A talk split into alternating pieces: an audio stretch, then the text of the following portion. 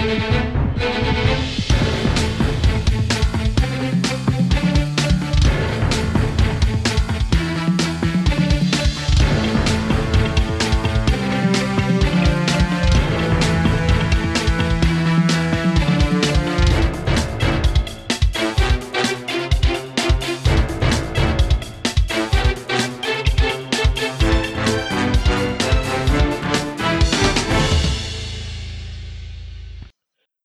know, the good news for you though is that the majority of people that are dying from this are men. Like seven out of ten are are, are men, and Thank most God. of them are over the or are over fifty. So I really don't think it's a Chinese virus. I think it's a women's virus. I think I mean, you guys God. created it Yes. to, uh, you know, to to get some gender equality. I'm gonna let you in on a secret. We did. We did indeed. Yeah, Um, this came from the Amazonian women, and uh, we're not even sorry about it.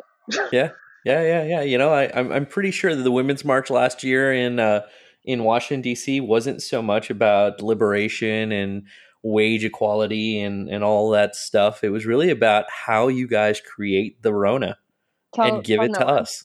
Yeah, tell no I, one. I knew it. I We don't it. need to procreate with you. We don't need you all. At, No. I mean, and there are some women out there that kill spiders. So like, literally, we're fine.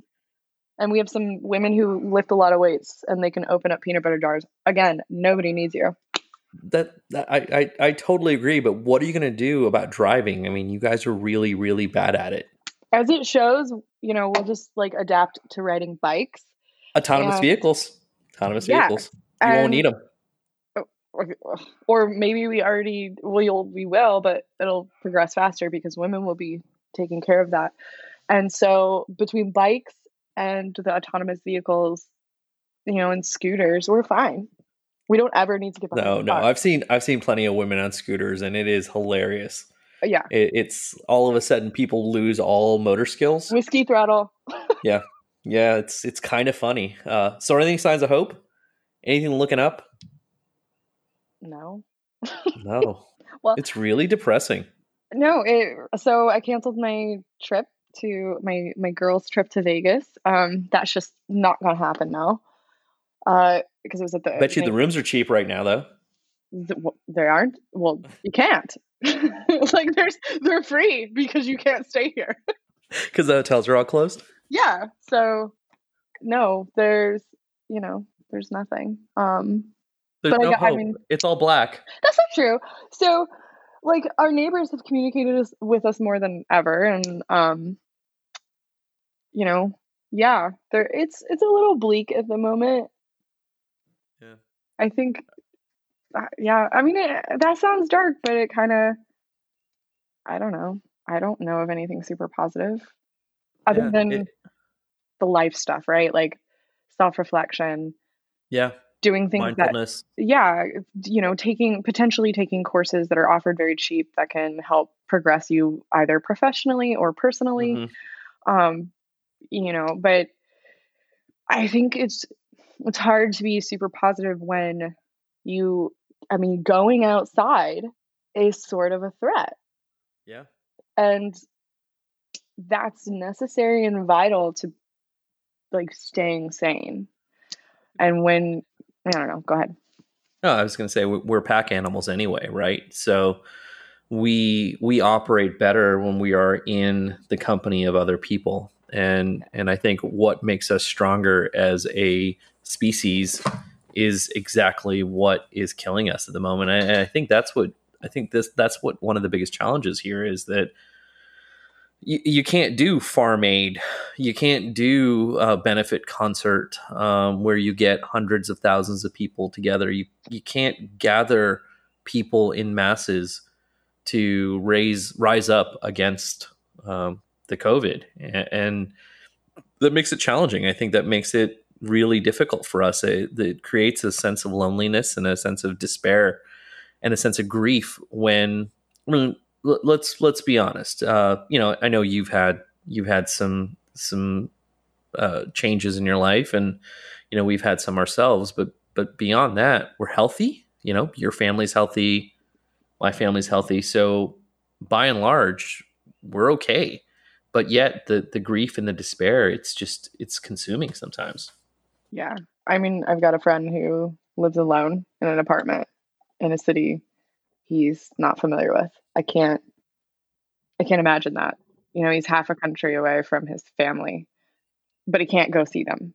Yeah. So, you know, at least like I know where I am and I know like the areas that I can run to to get away and you know go run so that I have a little bit of respite even though it's been fantastic seeing all these people out. Um you know I I've never seen this many people on like for example my running routes or when I walk around the neighborhood and it's been nice seeing some new faces repeatedly. Mm-hmm. and I really hope this is something that sticks. I mean you know, we all are it's a little weird because you have to stay far apart and there's so many people out but um so you know sometimes i spend half my day running in the middle of a road but it's been really positive and i hope that's something that that is going to stick around. Yeah i, I agree. I, I uh, i've seen a lot of my neighbors we've lived in this neighborhood now three and a half years almost and there's people that we've never met people we haven't seen and um, because of the the stay at home orders. Uh, people are out on the streets, and also, I mean, the weather could not be nicer at this oh, point. So good. Uh, it's just it's heaven outside, and uh, and so people are out doing their thing, and and we're meeting people. I met one of my neighbors the other day, and they rent classic cars on Turo, and you, you know you know how I am with cars, uh, and I went out there and chatted them up, obviously from six feet away, and uh, and it's going to be great. You know, when when this whole thing is said and done, hopefully in the next few weeks, um, we'll have them over for dinner. Maybe I'll get to go drive their 1965 Porsche Speedster. You know, mm, selfish I. Like a, yeah, I feel like there's a, just a tinge of selfishness there. Just a tinge. Just a I tinge. I kind of get it. Just a tinge. Um, I mean, I let I'll let them drive my car. It'll be fine. So, um, speaking of hope, um, obviously, uh, one of the one of the things I think uh, we talked about this this week is creativity is a bit of a distraction. So, um, what is this thing we're doing here? Um, we're going to do a movie podcast for those who want to look at movies in a different way, That's and it's going to be fun. I, I I hope so.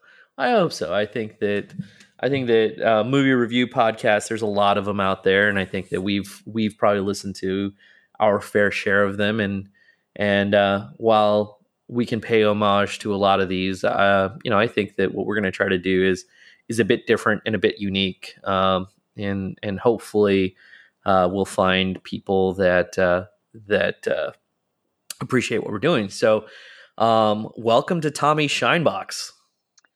So, thanks to the listeners who may or not, may not be members of our family um, and pitying us and listening to this, but someone at least thinks we're funny. Well, or they'll lie to us and tell us they think we're funny, but as long as you and I think we're funny, that doesn't matter, right? Exactly.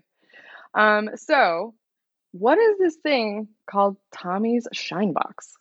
Well, we're not critics, obviously. Uh, um, we're professionals. Other we, than well, for poor grammar. Well, that's that's true. That's true. You uh, you will never let any of my emails go uncorrected, which uh, I appreciate. Uh, so we're not critics, but we enjoy movies, and I think in this time of uh, th- this time that we have to reflect and and reassess the kind of entertainment that we get, um, movies are a great distraction. They always have been. Uh, and so we created this thing called Tommy Shinebox. And yes, it sounds like a really stupid name, but I think one of our favorite movies is Goodfellas. And uh, in Goodfellas, there's a scene where there's a character by the name of Billy Batts, who is this longtime gangster who goes to jail. And when he gets out of jail, he meets one of the the main characters, uh, Joe Pesci's character, Tommy and he meets him at the bar that Tommy owns. And Billy Batts uh, starts to joke around with Tommy, and Tommy doesn't take kindly to it. Well, in the end of that conversation, uh, Billy Batts tells Tommy to go get his shine box.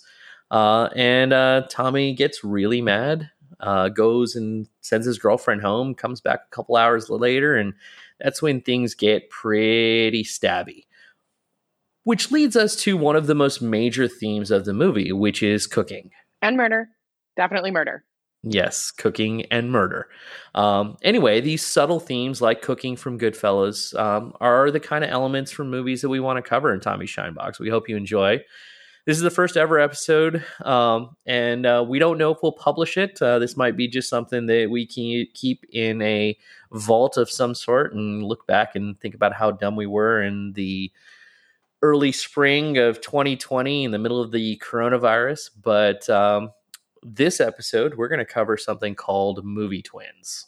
What are movie twins? You know, movie twins are aren't just movies about uh, Arnold Schwarzenegger and Danny DeVito uh, that uh, are really weird and, and bad that were made in the 1990s, but uh, they're movies that have a very similar plot and they were released around the same time.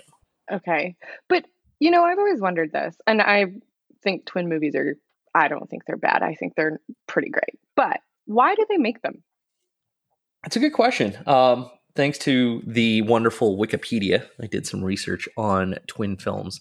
Uh, and I found a number of reasons why studios go out and make twin films. One is uh, obviously a cash grab on a hot topic. So, terrorist attacks, major ecological events like volcano eruptions and climate change, or, for example, the coronavirus. So, I expect to see uh, in hopefully two years a bunch of movies about how the coronavirus was created by space monkeys from Mercury. Uh, but in reality, um, studios are pitched by writers, and these writers will pitch multiple studios on the same script. These are called spec scripts. Uh, and I'm sure that everyone who's listening, all six of them, may want to know what a spec script is. But essentially, a spec script was something that gained popularity in the 90s and 2000s when struggling screenwriters or authors with big names would create what's called a speculative or spec script. Uh, it's a script that isn't fully fleshed out, it's one that's based on a book or a pretty cool concept studios would buy those scripts and then give them to directors or completely change them or have their writers uh, upgrade and, and add characters to those scripts. Um, those same scripts were bought by multiple studios and they turned into very similar movies. And that's kind of how we got twin films. Okay, so that's actually really interesting. I didn't know that.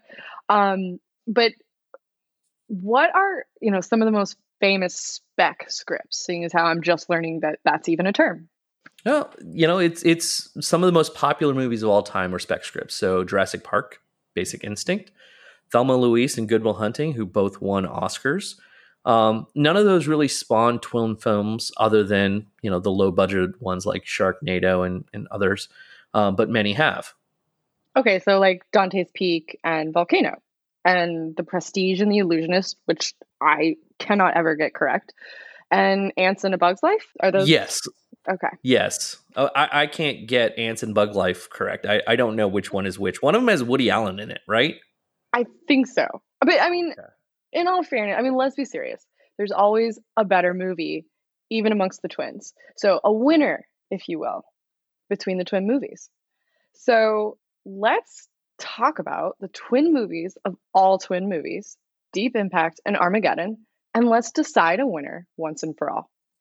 that sounds good. So, I have always made this clear to anybody who asks, and even many people who do not, but Deep Impact is the better of the twin movies between Deep Impact and Armageddon because this movie has it all. It has a love story, it's got a father daughter relationship made whole, it has a spaceship, societal meltdown, what they call an arc, and the best part, of course, an asteroid coming in hot. Now, I do love a good apocalyptic movie, even the bad ones. So, like 2012, I love that movie. But this movie, Deep Impact, really has it all. It chooses to portray the extinction level event, as they call it, from multiple viewpoints and has such greats as Téa Leoni, Morgan Freeman, Robert Duvall, and even Frodo. And we get just enough insight into their lives to care that they may not make it. But something I find most interesting is that the movie chooses to take a more serious tone, one lacking in many disaster movies, which I think makes it the better of the asteroid disaster flicks. Plus, let's be serious, we want to see the disaster, and Deep Impact delivers. We don't want global extinction, that would be depressing, but we do want to see some cities get wiped off the map. And the director, Mimi Leder, gets that we want to see a little bit of destruction. We've watched, you know, an hour and a half to two hours of this movie, and I want to see some stuff get destroyed. And Deep Impact delivers all of these things in one two hour package. It makes it well, best. As usual, you are 100% wrong. Um, and coming in at well over two hours, as we are measuring uh, in terms of size and minutes, uh, Armageddon is truly the greater extinction level extinction event movie, um, and good use of uh, of the character Frodo. By the way, I cannot for the life of me remember his name at this moment, and in my mind, it's Daniel Radcliffe, but I know that's Harry Potter. So um, I'm gonna go with I'm gonna go with uh, Daniel Radcliffe as Frodo in my in my mind, and Rudy is obviously Samwise Gamgee. Um, so, speaking of the better of the two movies, uh, 1998 also brought us Armageddon. You know, at that point, this is a point where we could still pack 40 ounces of liquids in our carry ons, not take our shoes off when we fly.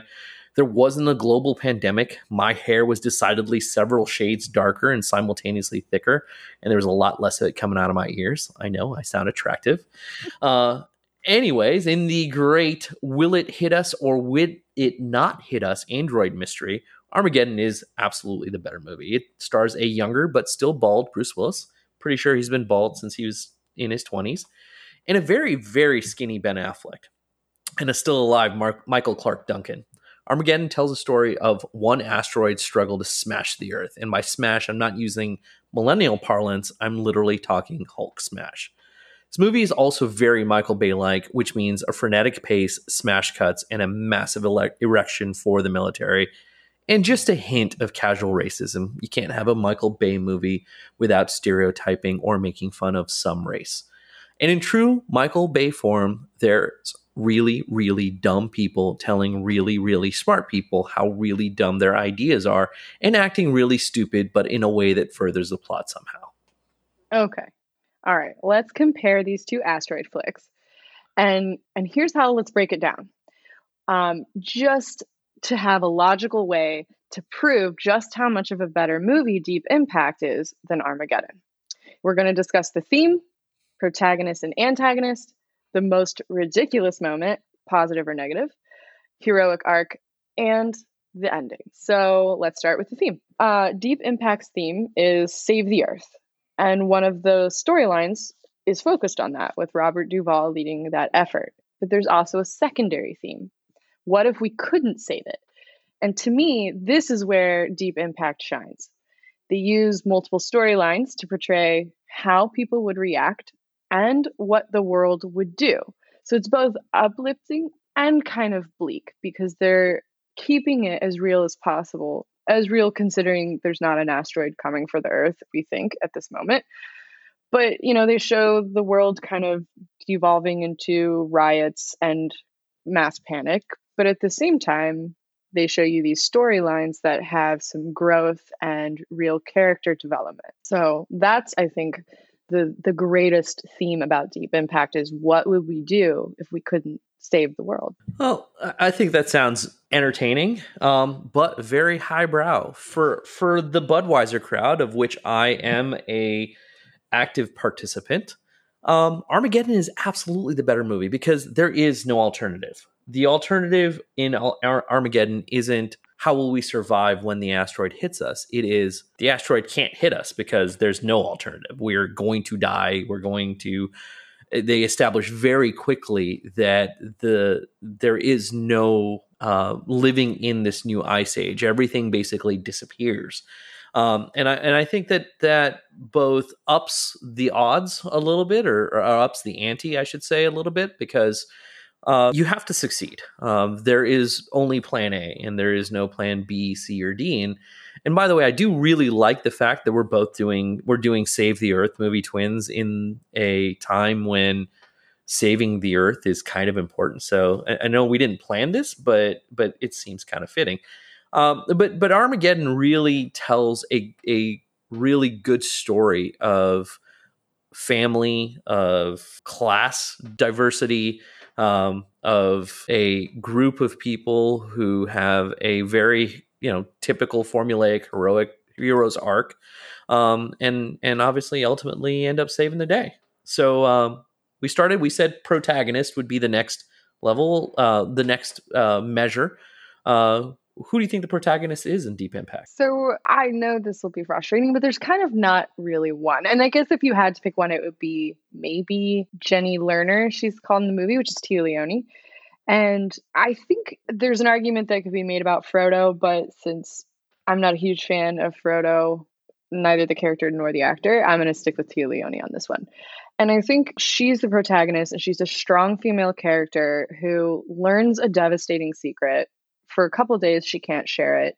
And then she has to tray a person on the network for tv that is someone who's got to give the facts but also be slightly unaffected. And then you get to see how she's actually feeling when it comes to finding out that her parents for example wouldn't be part of the lottery.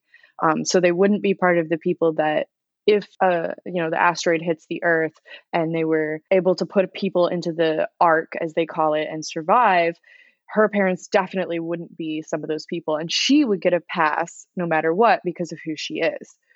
Um, i think to me that's a strong and compelling protagonist and you also see her struggle with her family during this time so she has kind of a rough relationship with her father and by the end of the movie, you see her give up this life she thought she wanted, which was fame and recognition. And she becomes something that's a bit different in just her character development. It, she doesn't quite move the story along as much, but it's more about watching her become something very unexpected, which is warm and caring and actually care about her family and put others before her. It was really, I thought, interesting protagonist character arc. Yeah, that is. It's the the the sort of kind of troubled uh, hero narrative. Uh, Armageddon has a similar one, um, albeit in a much much more comedic and less deep uh, fashion. uh, Bruce Willis, as we talked about earlier, he plays Harry Stamper. Um, he's the protagonist. He's kind of a rough oil guy who raised his daughter on a rig with friends named Rockhound and Bear. He's an everyman with a heart of gold that only wants to look out for his family, which includes a bunch of stereotypical misanthropes. I mean, really, this movie is about as formulaic as it gets with how rough and ready the oil rig guys are. There's not one, but two sexual deviants, a black person running for the from the cops for some reason, we don't know why, multiple health code violations, all mixed with a homoerotic undercurrent it's basically the cast of Downton Abbey doing Rent while serving 25 to life at Rikers. Who's right. the bad guy in Deep Impact? um, so I had to think about this one because, uh, like you made a joke about, I could take it to the deep look and say fear. Um, but you know what? The antagonist in this movie is the asteroid. It's the extinction event. It is the Mac Daddy of all antagonists, which is the thing coming for you that's going to wipe you out. Um, and every storyline, everything about this movie is focused on that antagonist, which is the asteroid coming. So to me, that's the antagonist. Now, you know, if you want to take it a different level, you could say it's fear and our fear in the face of extinction. Um, I think that by making the asteroid the antagonist in this movie and using that to leverage these different characters in what they do and how they move forward during this time period of the movie, which I believe is um, at the time they find out it's a year. Um, I think it helps set everybody up so that you don't have to worry about characters having direct conflict and you can instead allow the characters to be more of the focus as they react to an outside event. But this one was a bit tough, I will say. The antagonist is an object that is not a character. Yeah, it's it's interesting, right? I mean, if you think about antagonists, uh, especially in, in in most of the movies we we've grown up watching, the hero wins, um, and I think the opposite is in Deep Impact, right? Like it's not so much about the the hero winning; it's about what's ha- what's going to happen if we lose. Um, where, as I said earlier, I, I think that in in Armageddon, it's kind of different. You there is no losing. There is it's a very kind of uh, American cowboy mentality, which is it's our way to the highway. We're to blow this thing up. no matter what and and we're to win because there is no alternative so the those secondary and tertiary layers of societal discord and and you know, what happens uh, how do we rebuild those kind of things those aren't even elements in Armageddon.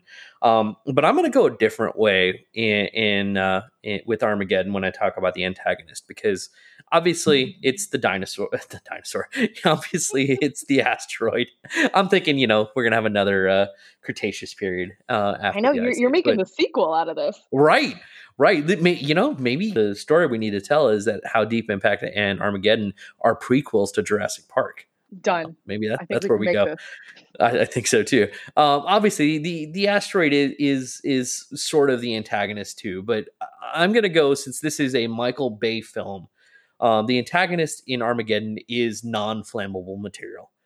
Everything in this movie blows up. It is it is insane. In the first five minutes of the movie, there is a an asteroid that enters the Earth's atmosphere, travels 300 miles, hits a hot dog cart, which explodes in fire and brimstone. It was like the hot dogs were sticks of dynamite, and the hot dog cart was full of 47 years of newspaper. It's absolutely insane how many things explode. I mean, they explode the Russian space station, they explode a space shuttle, they explode a hot dog cart, they explode just about everything that they can in this movie. And I don't really know how Michael Bay works but I gotta imagine that that he is measured in the number of fiery blasts that you can have, and and this movie must have been just a joy for him to do. Um, so believe it or not, that's not my most ridiculous moment. But what was the most ridiculous moment in Deep Impact? Okay, I think okay. This was I finished watching it, and again, I love this movie, but I just found the the towards the end when and again, I, I'm just going to call him Frodo. Frodo decides he's not going to go into the Ark with his family.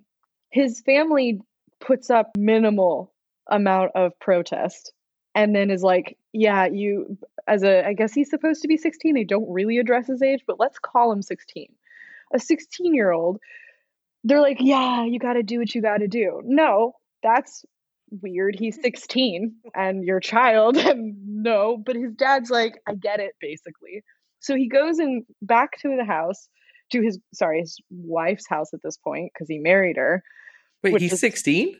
He's like, he's somewhere in high school and he married her, the girlfriend, to get her into the Ark and her family, but then it didn't end up happening. So she stayed with her family like a normal child.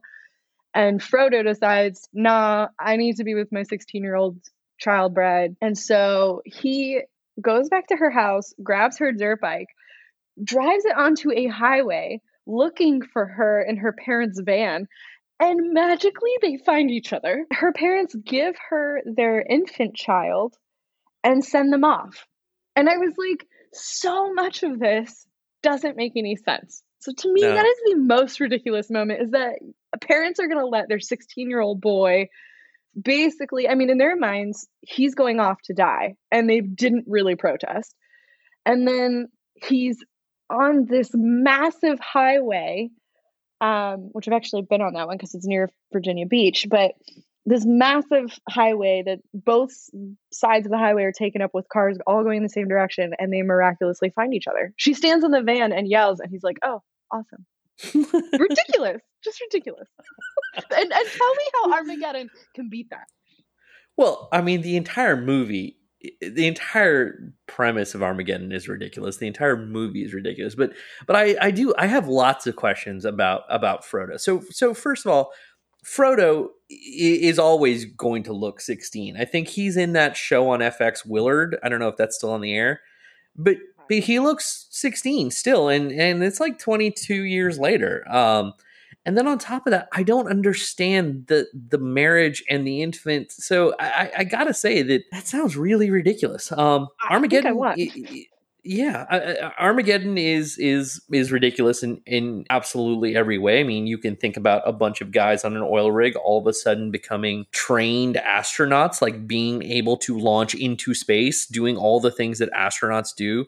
Um, there was at one point they were getting physicals, and like one guy looks pretty close to having a BMI of about 45. He he looks morbidly obese. I mean, Michael Clarke's Duncan's heart exploded. Uh, well, Omarosa killed him, but his heart exploded, right? So I'm pretty sure that he couldn't make it into space. There are just a litany of those events. And there's one event in the beginning where uh, Bruce Willis's character is chasing Ben Affleck's character through the the catwalks and and all of the the parts of the oil rig and and Bruce Willis is shooting at him with a shotgun. I mean, he is attempting to murder his future son in law with a shotgun, shooting highly, I would think, highly sensitive uh, gauges and and equipment. Like you know, it's nothing else. There's there there are so many moments in this movie that make zero sense, um, but just kind of cobbled together. It's like a whole bunch of ridiculous moments together, and and and you don't worry about stuff. And I think that's one of the reasons why uh, Armageddon is is just it's a better movie. You don't really worry about things going bad. So, you know, w- what is the heroic arc for for Deep Impact? Think the heroic arc. Hmm. So, because there with the multiple viewpoints, I don't think there's, in all honesty, a, her- a heroic arc for everyone. I think there's two main heroic arcs, and one I've kind of already talked about, which was Téa Leoni. And I mean, in fact, she ends the movie in the arms of her father after having given up her seat on a helicopter to safety. She gave up her seat to a mother and her young child. She goes to see her father. This is after her mother um, chose to end her own life instead of having an extinction event happen to her. So she's in her father's arms and they are hit by the wave caused by the smaller asteroid and they kind of end together. Um, but I think her heroic arc is the fact that she becomes more aware of not only herself, but a little bit of the world around her, and that she decides that it's more important for her to have a mother and young child survive than it is just to have her just because she's a famous face. Um, she decides to make whole her family and not have any regrets in that matter. So I think that's one of the heroic arcs. But then you have Frodo, who, you know, his wife's parents don't make it. Um, they make that very clear, but she saves her younger sibling. Um, I believe it's a boy. I don't know that they really made a big deal of it. So that baby was not that big of a deal, but um, she still is able to keep the child alive with her, and they end up on the mountaintop, and he learns to care more about family than himself, I guess, because he's a 16 year old boy. That story arc to me, not my favorite, but I think the Téa Leoni one is, and, and Robert Duvall and the cast on the spaceship. Their heroic arc is they literally saved the world and they decided not to go back to Earth, but to turn around and save everyone on Earth, which I think is super satisfying. So, yeah. yeah. At, at what point in Deep Impact does the asteroid hit the Earth? Um, it's at like, geez, about hour and 50 minutes in. So it's like the last 10 minutes of the movie, maybe 15 well, minutes. Three, basically. Yeah, it, it's definitely the the culmination of everything they've built it ends with well it seems to end with devastation but it also ends on a super positive note mm-hmm. and um but i'll cover that next so okay let's cover the what i feel to be very obvious heroic arc but maybe you'll surprise me about armageddon sure so uh, yes you're you're 100% right i mean there is there's one very obvious heroic arc. Uh, you know, AJ, which is Ben Affleck's character, is a buffoon the entire movie. He is he's stooping. Uh, what's his what's her name? Uh, Steven Tyler's daughter, Liv Tyler, uh, who also happens to be uh, Bruce Willis's daughter in this movie. Um, he breaks the rig. He blows up the space station.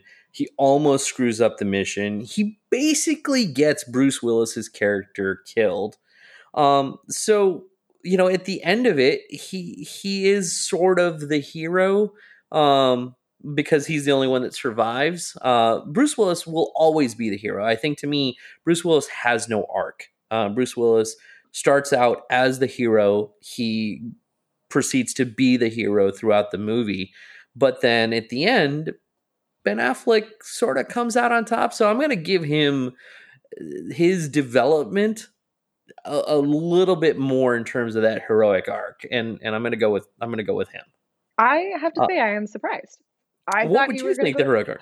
I mean, it's Bruce Willis. It, see, to me, that's that's uh, you know, I think that that's too simple. I I really think Bruce Willis's character does not evolve much throughout the whole movie. He is yes, he is shooting his shotgun on his rig, like I said before. However, he, he's looking out for his people. He's the one who volunteers to go on the ship.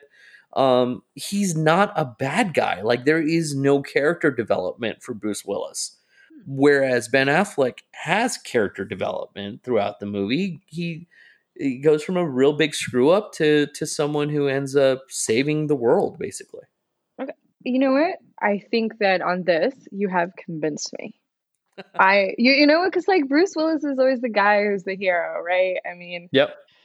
But you're right. There's not as much development as um, Ben Affleck's character, and I really never thought of it that way. So, you know what? I think you've convinced me on the heroic arc as far as between Bruce Willis and Ben Affleck. Well, what about the endings? Uh, obviously, you know, I think that the the one big difference between these two movies um, is the ending. We both talked about extinction events and save the earth type movies. Deep Impact is different. The earth doesn't get saved. So, so what's the ending like?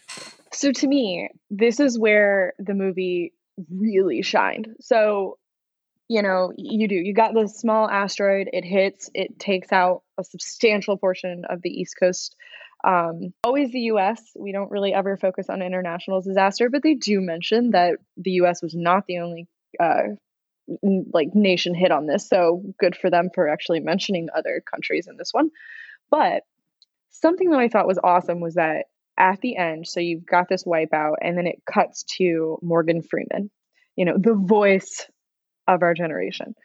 And I mean, he just truly is. And he's the president of the United States, which good on them because this movie was also in the late 90s and there's a black yeah, president and there's it, a right? female protagonist. Yeah, yeah like they, they really, it. you know, props to them. But you get Morgan Freeman and he's standing in front of what appears to be a construction site. And, you know, there's scaffolding behind him. And he gives this really short but super profound speech about hope and how we will survive. And honestly, I was watching this, you know, like a week ago and coronavirus is happening all around us. And I was like, this is the speech that our current president should be giving right now. so I have to say, I watched it and definitely internalized it to our current situation. But I think that's what makes the movie so incredible because then they pan out and you see all of Washington, D.C. being rebuilt, the White House is being rebuilt. And it, it emphasizes his his statements that no matter what, we will rebuild. You know, we cannot be destroyed. And that to me, it's like that right there. You know, it's the human spirit. So I was like, this ending, and again, maybe it's just because of what we're currently all kind of dealing with now. It was exactly what you needed. I mean, his portrayal from the start to the end was about the fact that we're, you know, things won't be the same, but we're going to be able to come back from a situation perfect ending. I mean, it's like they wrote it for today. So I mean, I have to win this because of yeah, that alone. I, I will have to say, I think we all need a Bill Pullman Independence Day type speech or uh, Idris mm-hmm. Elba Pacific well Rim. Yeah, uh, well Morgan done. Freeman Deep Impact speech. We we need that. I would love to have the briefing the uh, COVID 19 briefing next week to basically come out and be all about how we will persevere against all odds and things like that. But I think our, uh, our current Cheeto in chief has the capabilities of putting aside his own ego to, to pull and rally together uh, an entire society. Uh, it's funny you talk about the the international connotations. Uh, these all of these disaster movies, and I understand that so many of these have been made for the American market. Um, shows the American protagonist and the American president and the American point of view, um, where it's interesting, right? Like we're mm-hmm. one twentieth of the world's population, and uh, you you don't see a China or a Southeast Asia or the Middle East uh, rallying together. But uh, you know, maybe that's going to happen. I, I, remember Independence Day, and, and that's kind of just what uh, I harken back to. Um, Armageddon's uh, ending is is nuts. Uh, I, I want to coin a phrase. I, I hope Tommy Shinebox is the first to ever use this phrase, but I'm going to call it visual diabetes. Um, okay, you're going to need to explain that. Yes, the the ending of Armageddon is so loud. It is so bright. It is so disorienting that I needed 12 insulin shots in my butt. It's just absolutely out of control, bananas crazy. You don't even know what's happening, and and I think we've all we all know space is a vacuum, right? We we we can understand that the sounds and things like that do not travel in space the way they do on Earth. However, that doesn't work in Michael Bay's world. Um, you know, you you've got explosions as usual. Um, you've got gravity because this asteroid apparently is so big it has its own gravitational pull. Uh, it literally is an assault on every one of your senses. I mean, it, it, it even smells bad. Like it's a it's just it's just a horrible, horribly loud ending, and and it just impossible to watch. But again, I, I think that with Deep Impact having some really good, hopeful undercurrents, and um, whereas the stakes in Armageddon are never that high, you don't ever think that the heroes won't succeed. So I think it really comes down to like how you feel. I know we're going to talk about this in a bit, but but I, I think Armageddon's ending is probably one of the weaker spots. It's it's almost as if the writers had about 87 hours worth of work to do to to write the movie and they only got to the ending in the last 13 and a half minutes and they ran out of post-its to stick on the wall um, and they're just like okay well the nuke works bruce willis dies it the the asteroid splits in half and everyone's cool so I really don't think that the ending to Armageddon is is all that great. But I have a question for you because you know, uh, Deep Impact. There's a lot of words you said: um, you know, extinction event, the Ark, sacrifices. Those are some serious religious under. Obviously, the, the the movie wasn't made with religious connotations. I don't think. But but what's your take on that? I mean, you can't you can't ignore it. It. Well, it's not overt like you said so you could definitely watch deep impact and not have taken away anything related to religious undertones and you would have still saw a movie that was really good they're they're there you get you get an arc you get an extinction level event you get things where you have to make peace with yourself which i think many religions would espouse as being something important yeah. towards your end of life is making sure that you are at peace with Penance. yourself yep and with the world ensuring that you don't leave with regrets um, so I, I, think they're there but I, I don't think they're super strong um, in, in the fact that they're not pushed you can read it there if you are someone who is spiritual or religious um, you can just watch a good movie from someone who's maybe an atheist and you don't you know, because I think these messages aren't just religious focused, but I definitely think somebody on the writer's side or someone who is part of the scripting process probably had a faith element to themselves and put that in there. Um, I mean, within the first 10 minutes, someone kind of passes away and then the story starts. And so it starts from a darker place and ends with a hopeful note, which I think many religious stories kind of mimic. Um, and honest, and there's a flood. like, yeah. you know, there's a flood, there's an ark. ark. Yeah, yeah. So, I mean, somebody in the writer's block definitely has their parents sacrificing on. their children. I mean, yeah, this is this is like, I mean, they're all they're missing is uh, someone's wife turning into a pillar of salt, and and you've got basically uh, Deuteronomy. So it, yeah. it's a it, that's that's really interesting. Um, would you say that there's anything? I mean, because so it's been a while since I've seen Armageddon, but would you say anything similar? Because again, you're facing an extinction here. I mean, I, I, if it's fair, I prayed to every one of my deities that I would not see this movie again. So I had a sort of religious moment with this movie. Um, okay, it is it, it, it is truly an awful, awful, awful movie. It is just, I mean, even the the Aerosmith song, and I love Aerosmith. It is so horrible. It is catchy but it's also kitschy all at the same time. There is like zero redeeming quality to this movie. We demean every scientific person in the movie.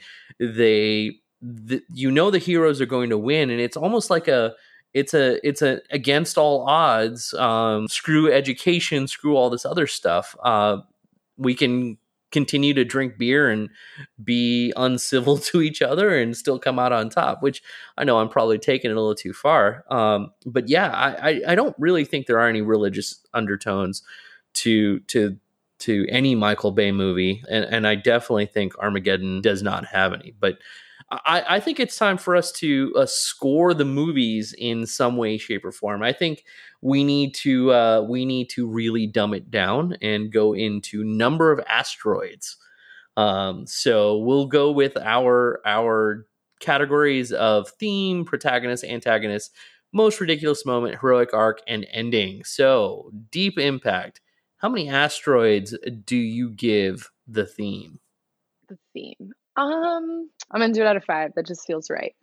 Okay. I'm gonna give the theme.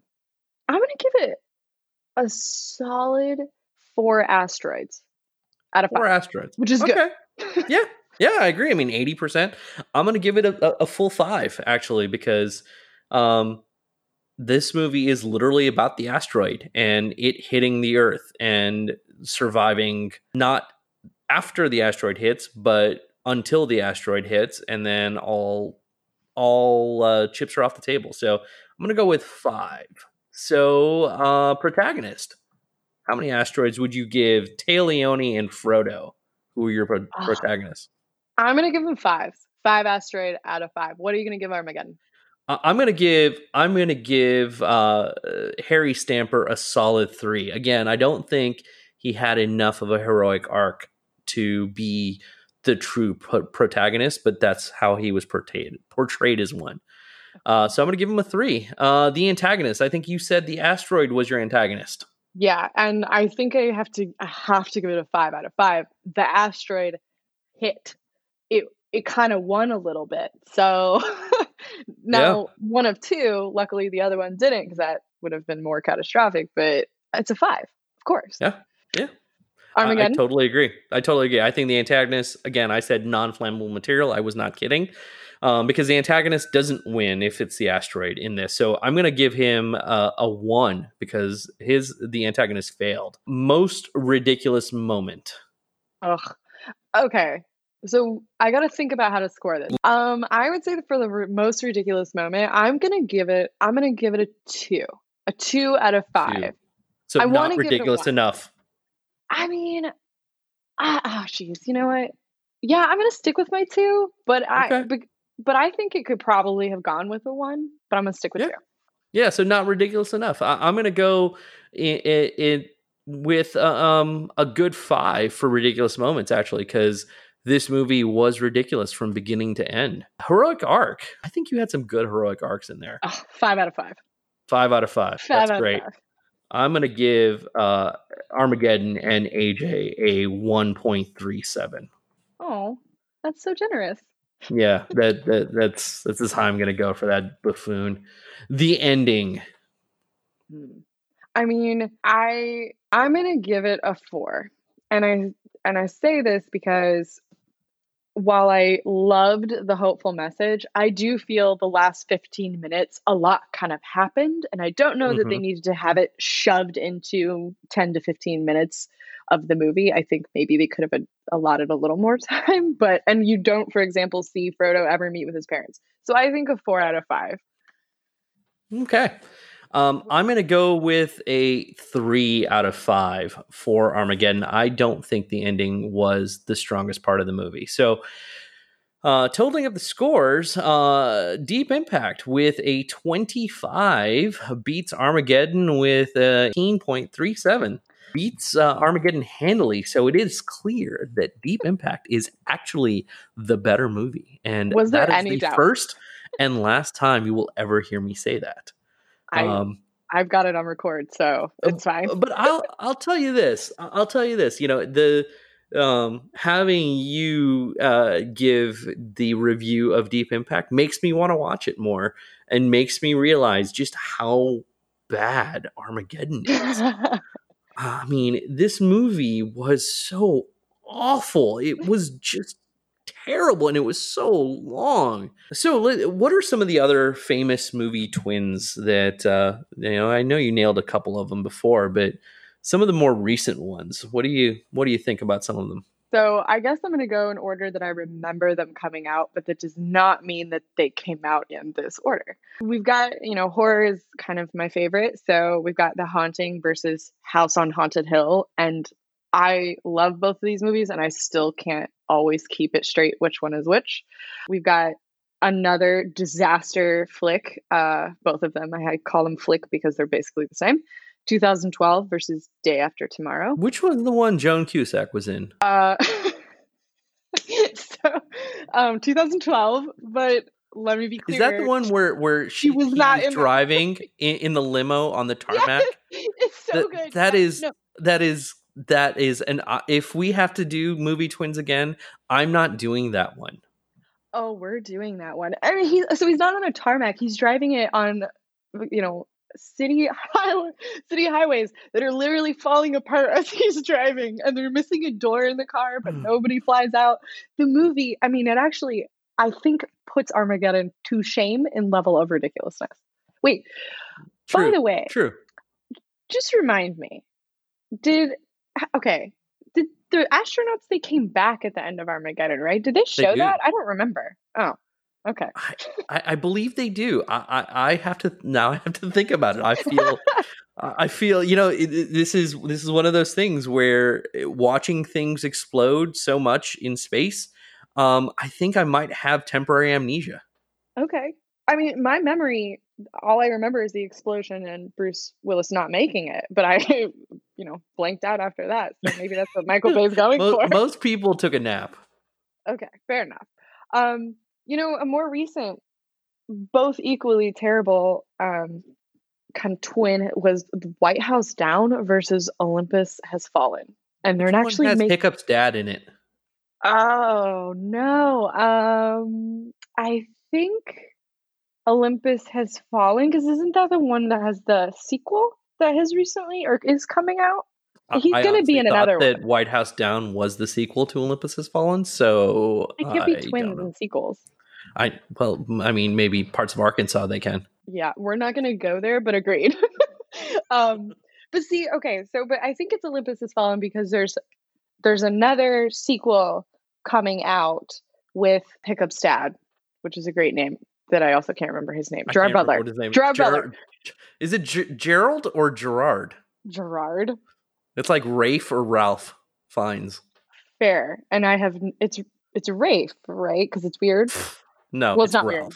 It's Ralph. no it's okay that's fair It's spelled Ralph. Well, okay, so if this goes well and this podcast goes well, I think that kind of maybe leads to what could potentially be our next topic is sequels. I agree. I agree. I think that there is a lot of discussion to be had around good sequels, why sequels were made.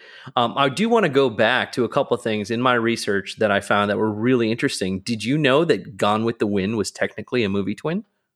What? Yes, with the movie called Jezebel, apparently created for Bette Davis. Um, I uh, have never seen uh, or heard of the movie Jezebel, but uh, I feel that if I googled it, it might be a porn website. So I'm not gonna. I'm not gonna do it.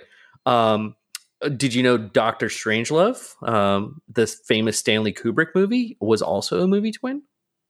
No. Yeah, Shaft, movie twin. What's what's the movie twin? It's called and and this is this is phenomenal by the way. Phenomenal. This is probably the greatest name for a movie of all time. Sweet Sweetback's badass song with badass having not two S's but five S's and three A's. What? yes. Yes. Yes, I feel that it, it, that I, I need to Google the Sweet Sweetback's badass song, but um, you know, again That's though, the uh, whole title. That is the whole title, Sweet Sweetback's badass song. No, that's awful. Yep. Yep. That's yup, why I've never heard of it. yep, yep, yep. Weird Science and Real Genius, which I don't think that's a, I don't really consider those two. I, I loved Real Genius. Um, I might be the only one. I love the the final prank of that movie where they they ex, uh, explode the popcorn from a laser in in a satellite. Um, that I, I just find to be hilarious. Let's see, there's a there's a few more. You said uh, the Prestige and the Illusionist, which are both great. I think the Prestige was the one that I loved uh, with um, uh, Hugh Bale? Jackman, Christian Bale, Hugh Bale. Jackman. Yep, Who was yep. who was in the Illusionist then? I literally I- can't keep them straight. That's a that's actually it's a great question. I'm going to go with John Cusack and Frodo. Who are in the Illusionist? I believe you. I yes, would that'd be why I don't remember it because it's probably Yes. worse than the Prestige. yes. Uh, the Truman Show and Ed TV. I, okay, so I agree, but I think the Truman's Show like wallops the Oh. Show. Han- I mean- was it was Ed TV Matthew McConaughey? Was it Matthew McConaughey or was it um the the guy who was actually in 2012 in the beginning? He was also That's in a the Hunger question. Games movie. Yeah, The- it, it, this is why we're saying that we are not movie critics. Uh, I think it's pretty clear that we cannot remember. Happy Feet and Surfs Up uh, is another one, and then Despicable Me and Megamind, which I completely disagree with. I mean, no, completely disagree. That those were yes, they were both animated movies, but um, Despicable Me is hands down a completely different movie than. Well, actually, no, it's not. No, it is. Megamind. the bad guy so wins. good. The bad guy is the protagonist. Gru, uh, Gru, uh, Gru versus uh, Megamind. They both fall in love. I mean that that would have been a good movie, twins. But in any case, um, so so if this does take off, as you said, um, I think a a sequels episode is is absolutely where we want to go, and I think that's what we do next. Anything else? I don't think so, except that let's remember the score. I am ahead of Yeah, the game. yeah, yeah. Um, I, I, I will say. record. will say handily. So I'm gonna have to do a better job of picking my movie the next time when we talk about uh, sequels. Um, and I, I think we've got a list of them that are great, like Captain America: Winter Soldier, Thor: Ragnarok, How to Train Your Dragon 2, The Dark Knight. Um, those are all phenomenal sequels. I will add Aliens to the mix, a, and another one that a lot of people suggest. Um, but I agree. I think this was a lot of fun. I, I, I hope we do it again. I think uh, let's uh, let's listen to our recording and see how bad it was, uh, and then decide if we're truly as fun as we think we are.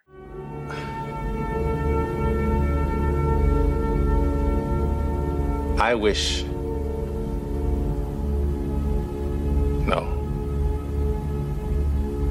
Wishing is wrong. It's the wrong word right now. That's not what I mean. What I mean is, I believe in God. Relax. I know a lot of you don't. But I still want to offer a prayer for our survival mine included. Because I believe that God, whomever you hold that to be, hears all prayers, even if sometimes the answer is no. So may the Lord bless you. May the Lord keep you. May the Lord lift up his divine countenance upon you and give you peace.